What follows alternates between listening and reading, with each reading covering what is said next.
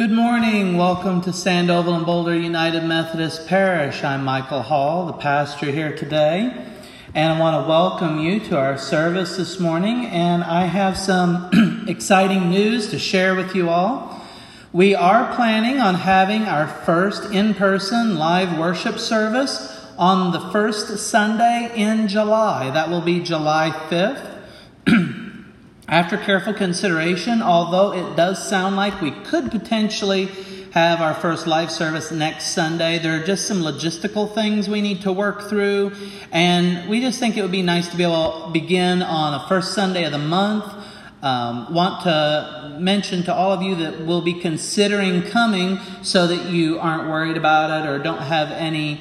Um, uh, broken expectations either, but we will not be celebrating the Eucharist on that first Sunday back. We're going to try to get through the month of July 1st, uh, and we are currently researching options to celebrate communion that are safe and free from possibility of transmission. So we will not be having communion that first Sunday. But if you are looking forward and hoping for a time to come and worship, uh, in person at church here with us at Sandoval. Uh, mark your calendars for July 5th. And as I like to keep my promises, it will be an Easter uh, service. There, there won't be Easter egg hunt or potluck, unfortunately. We, we can't do that right now. But the subject of the message will be Easter. We'll try to maybe blend some Easter music and some patriotic music because it's also July 4th weekend. And in my opinion, what better way to celebrate our freedom than to celebrate again the resurrection of Jesus? So that is our plan coming up. Mark your calendars, July 5th. There will be a 50 person limit in the sanctuary. And that's one of the things that we're looking into, and part of the logistics that we're working on is possibly setting up a remote viewing site in our fellowship hall. We're working on that. We, we don't have that all hammered out yet. Uh, my anticipation is that we probably won't hit 50 right away, but uh, I want to be we want to be prepared for the event that we get a few more than 50 people uh, come because we don't want to have to turn anyone away if we don't have to. So, but that's some good news, things that we can look forward to after such a long, long stretch. We are finally starting to see the possibility of having worship in church beginning July 5th. Let's open with a word of prayer today. Gracious, holy, and loving God, Lord, as we come here today and giving you thanks and praise, we, we just ask that you be with us on this day. Lord, on this Father's Day, Sunday, we lift up to you all of those that, who have been fathers to us. We pray for our fathers that are with us. We pray for those who are past. And most of all, Lord, we thank you for you, our Father in heaven, who created all things through your Son Jesus by the power of your Holy Spirit. And we just praise you for the create, creative, loving God that you are, that you came in the person of your Son Jesus to love us, to die for us, and to rise again, as only a father can love his children. And we just ask that you be with us in our worship today. We give you all the praise in Jesus' name. Amen.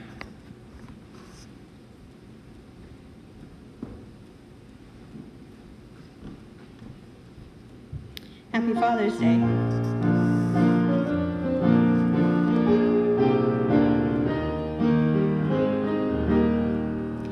I'm so glad.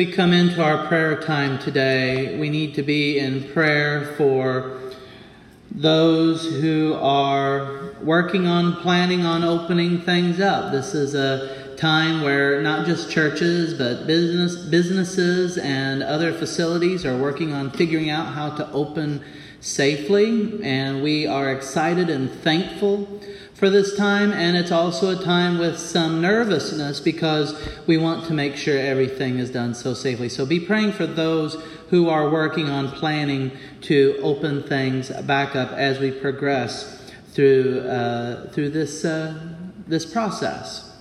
Uh, be praying for our leaders in government and both in our state and our nation. Just with there's so many things going on in our country right now, and as we come up close to this Fourth of July holiday.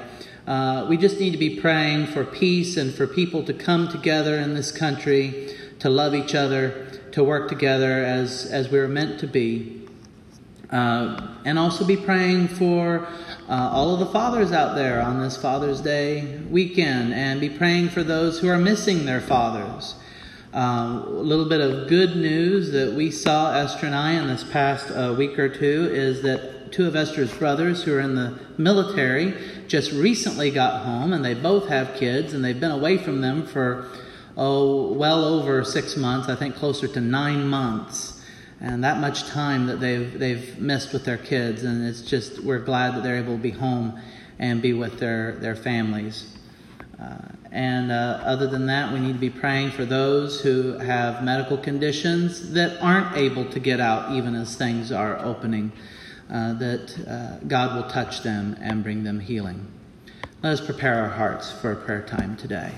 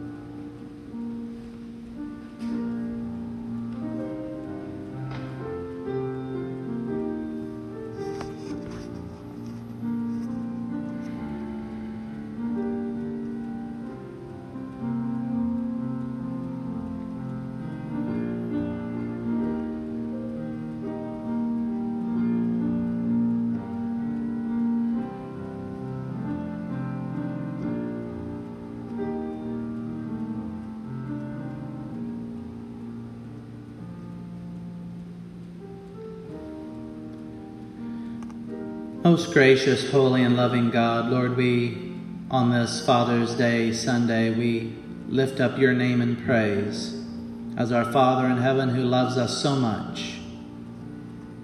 We give you thanks, those of us who have our fathers with us today.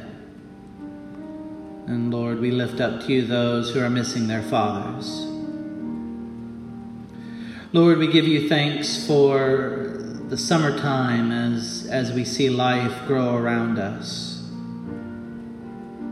We give you thanks for time spent with friends and family. And we thank you as you have been with us through these times. We know that you never promised that things would be easy for us. In fact, your son Jesus said, In this world we would have trouble, but to take heart and know that you have already conquered the world. And so we give you thanks as we go through this life to know that you are with us. Father God, we lift up to you those who are sick, those who are in need of healing. We give you praise for the evidence of your healing hand at work in the lives of those that we love, and we pray that you would be with those who are in need of healing. Father God, our nation needs healing. We need to feel the healing of your peace. There is so much hurt and so much pain that has been seen in these past weeks. We just pray that you would be with all of those who are affected, not one side or the other, but all people.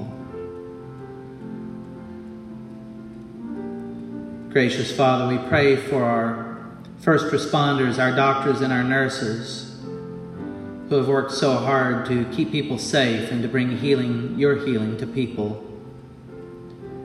Lord, we pray for our military and our law enforcement, our peacekeepers and our peacemakers.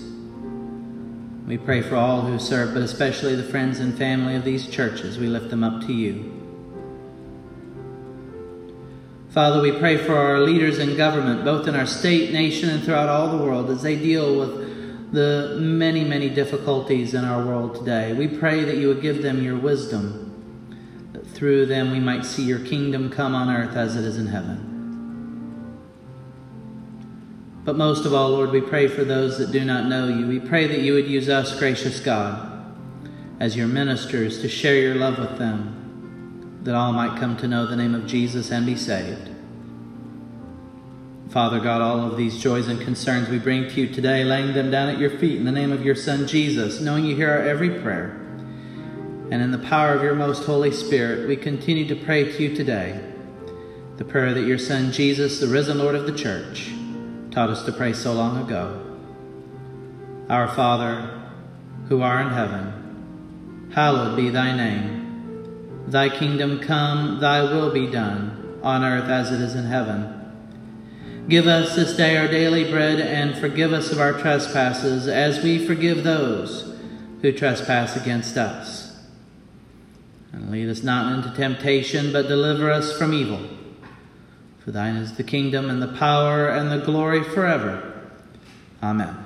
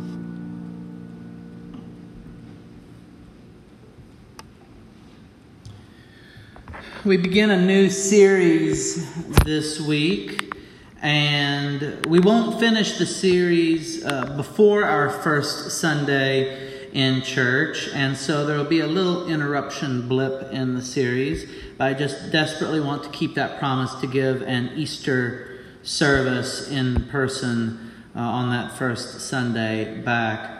But we begin a series of sermons on Jesus' message to the seven churches in the book of Revelation.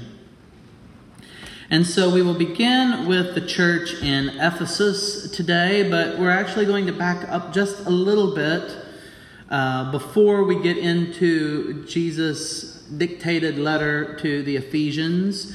Uh, those of you who are familiar with the book of Revelation know that it is a vision of Jesus that is essentially transcribed down by John of Patmos.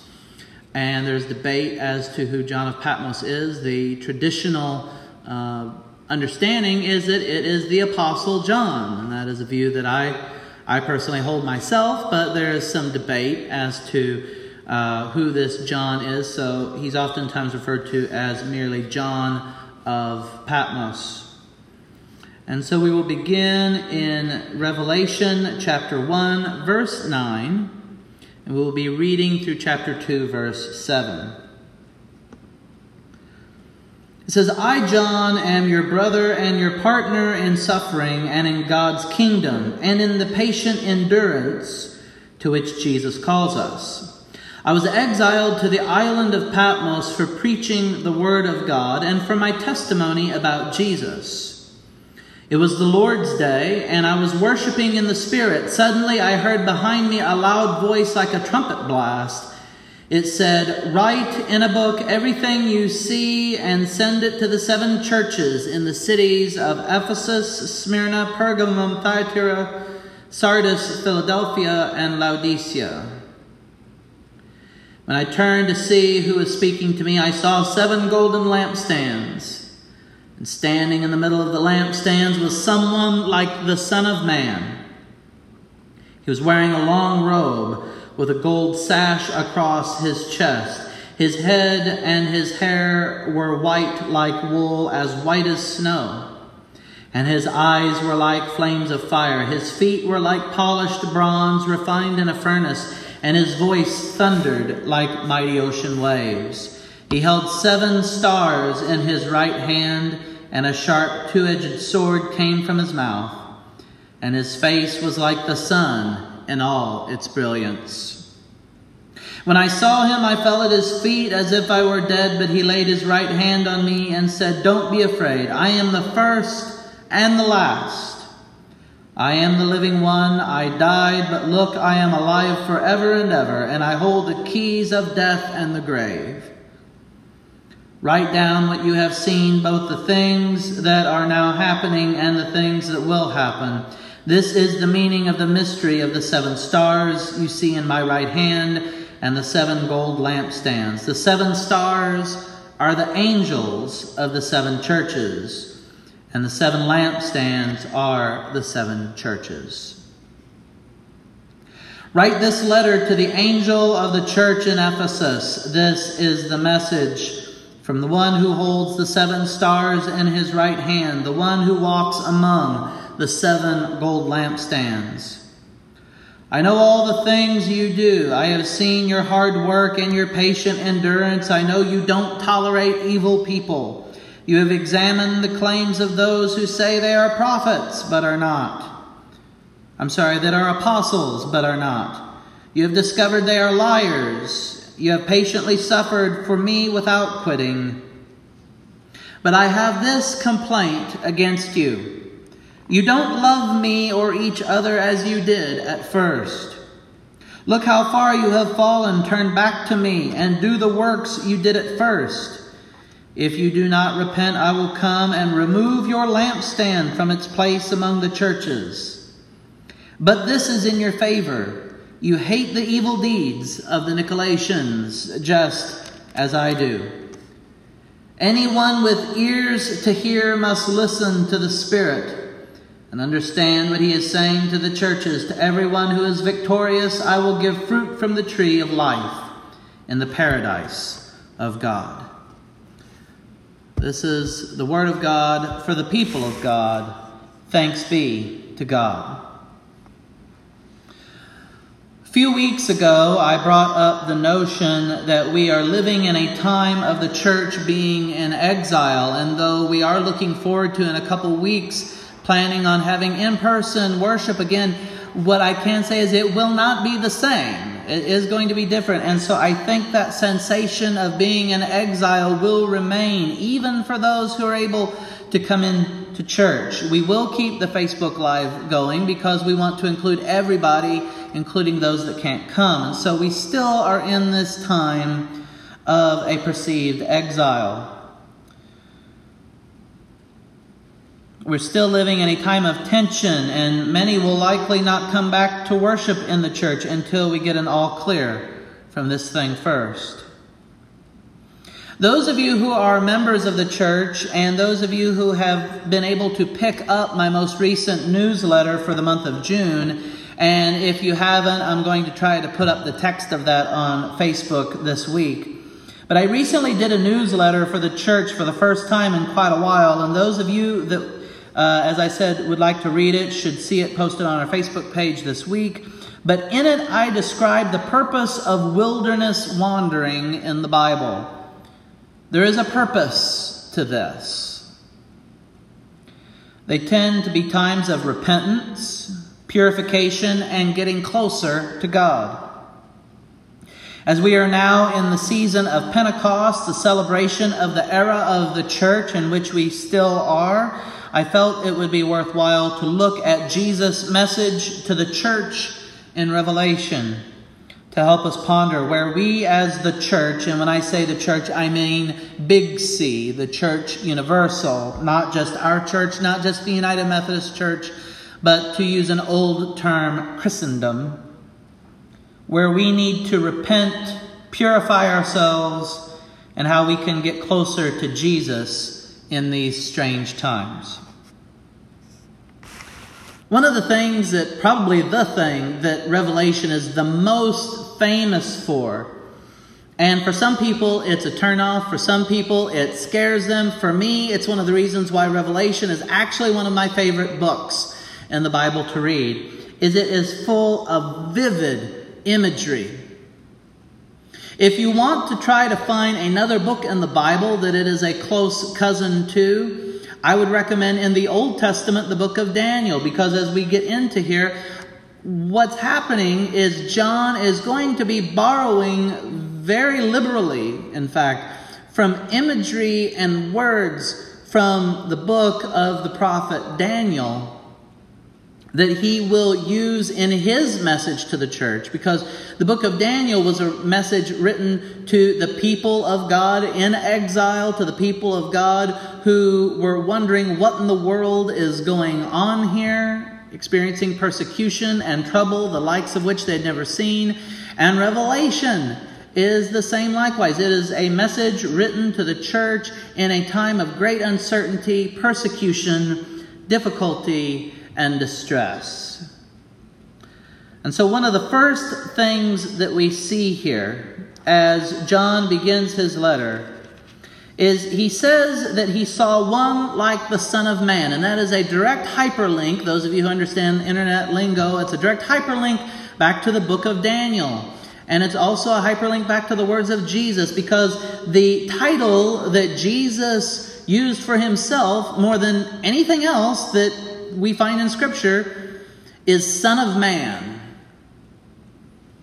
So John says, one that looked like the Son of Man. In the book of Daniel, the Son of Man is the human one who ascends into heaven to sit essentially in a seat next to and with the Ancient of Days, who is the Alpha and the Omega, the beginning and the end, God, Yahweh.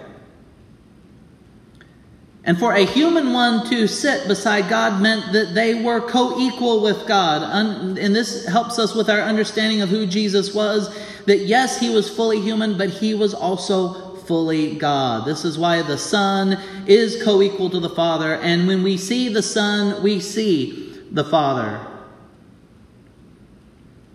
And I think there's an interesting theological point that John is making here, too, because he continues with his Daniel imagery, because the way he describes the Son of Man is very similar to the way that the Ancient of Days is described in Daniel.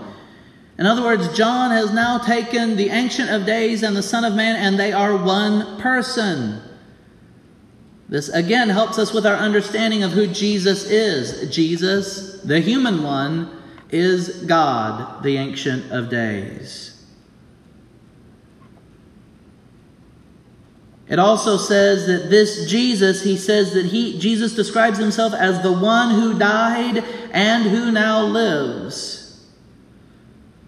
And he is both, as I said, Son of Man, the human one in Daniel that is made to sit at the right hand of God, and Ancient of Days, God Himself. And we'll get a little more into that later. Then we also have this imagery of seven stars and seven lampstands. It's explained that the seven stars that Jesus ascended, ascendant, is holding in his hand represent the angels of the churches that are about to be addressed. Now, ancient Near Eastern people believed that stars weren't just floating balls of hot gas in space, but they believed that they had actual sentience that they were the physical embodiment, essentially, of invisible spiritual forces. And this helps explain the interest in astrology that many ancient peoples had, including the Babylonians. And so, what we're getting this picture of here is heavenly beings, heavenly bodies. But also, an angel is a messenger. Angels, more often than not in Scripture, are depicted more like human beings going to bring a message to God's people. The angel Gabriel is a messenger. We will see elsewhere in Revelation there are messengers that are sent to John. There are messengers in the book of Daniel.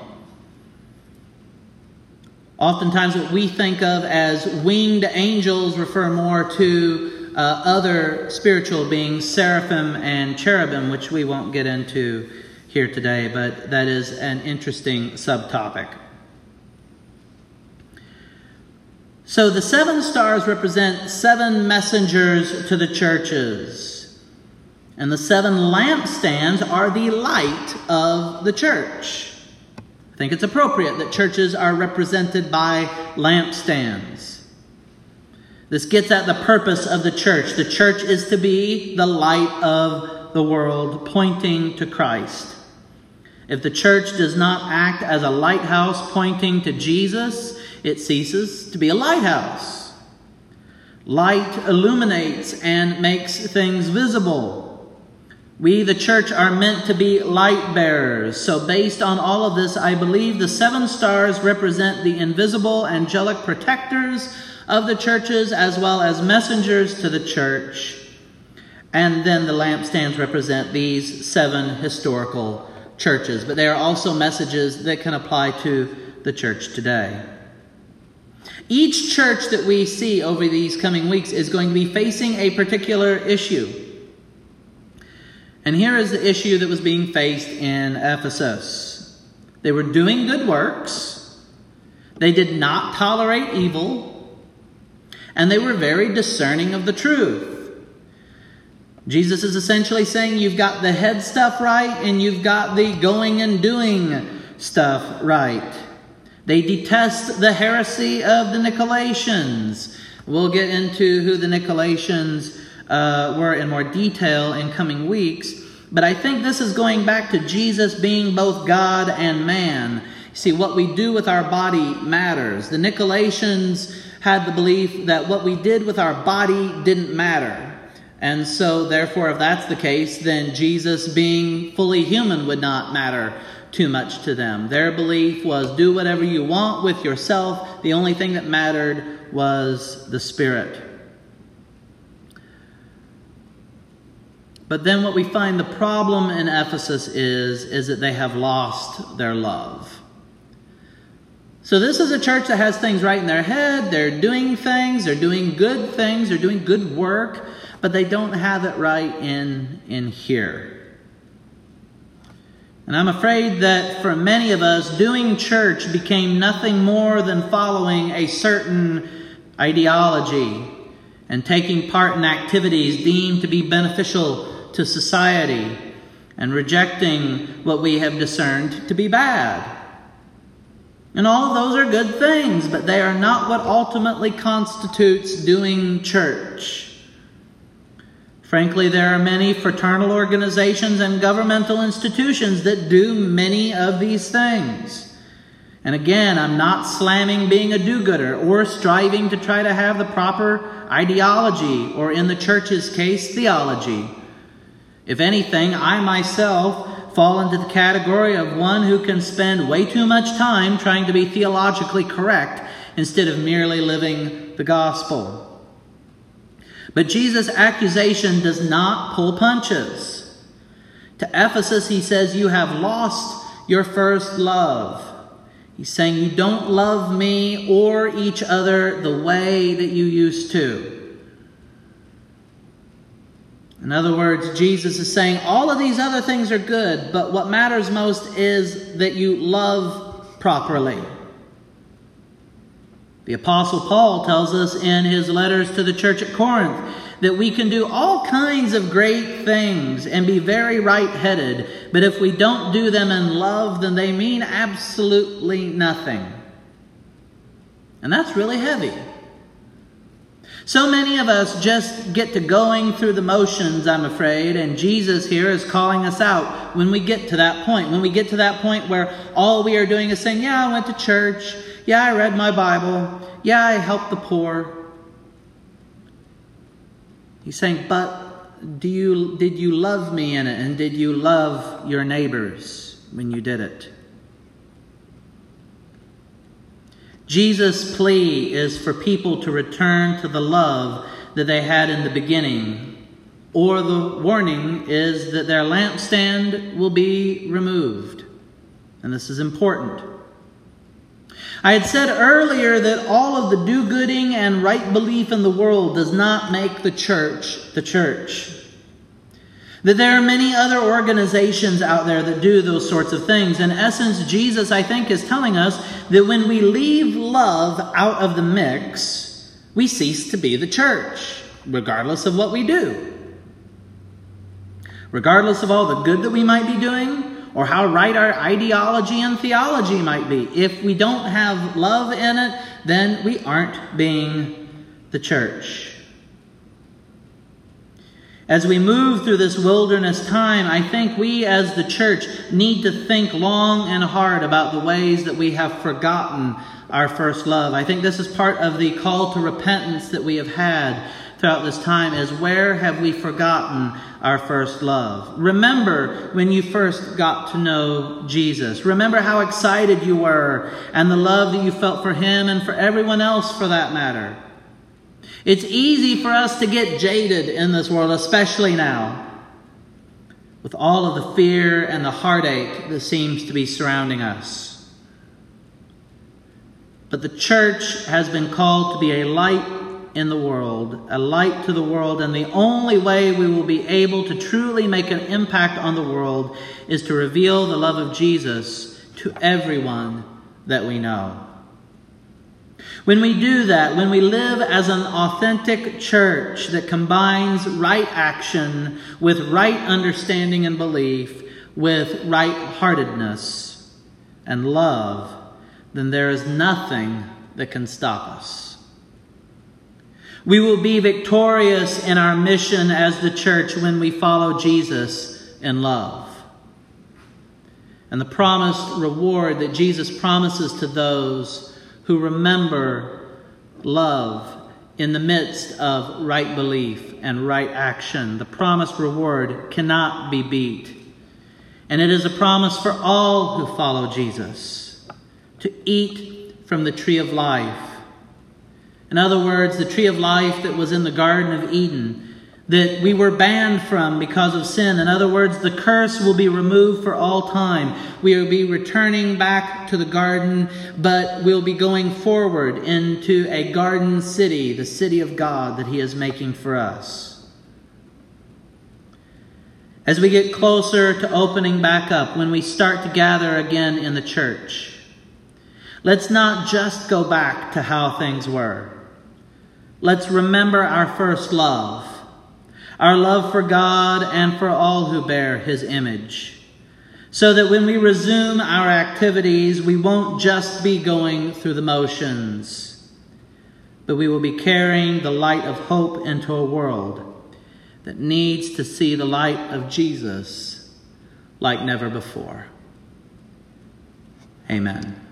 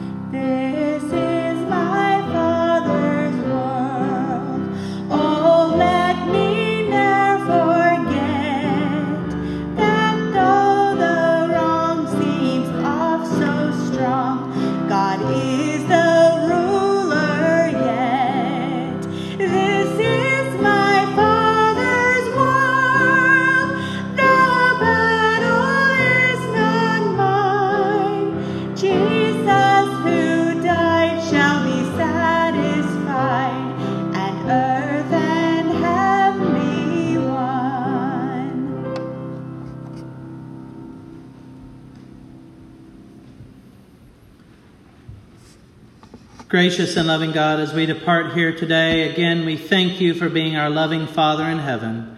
Go with us and be with us and bless us as we prepare to open, as we prepare to move into the next phase. We pray that you would be with us and help us to not forget the lessons that we have learned in these days.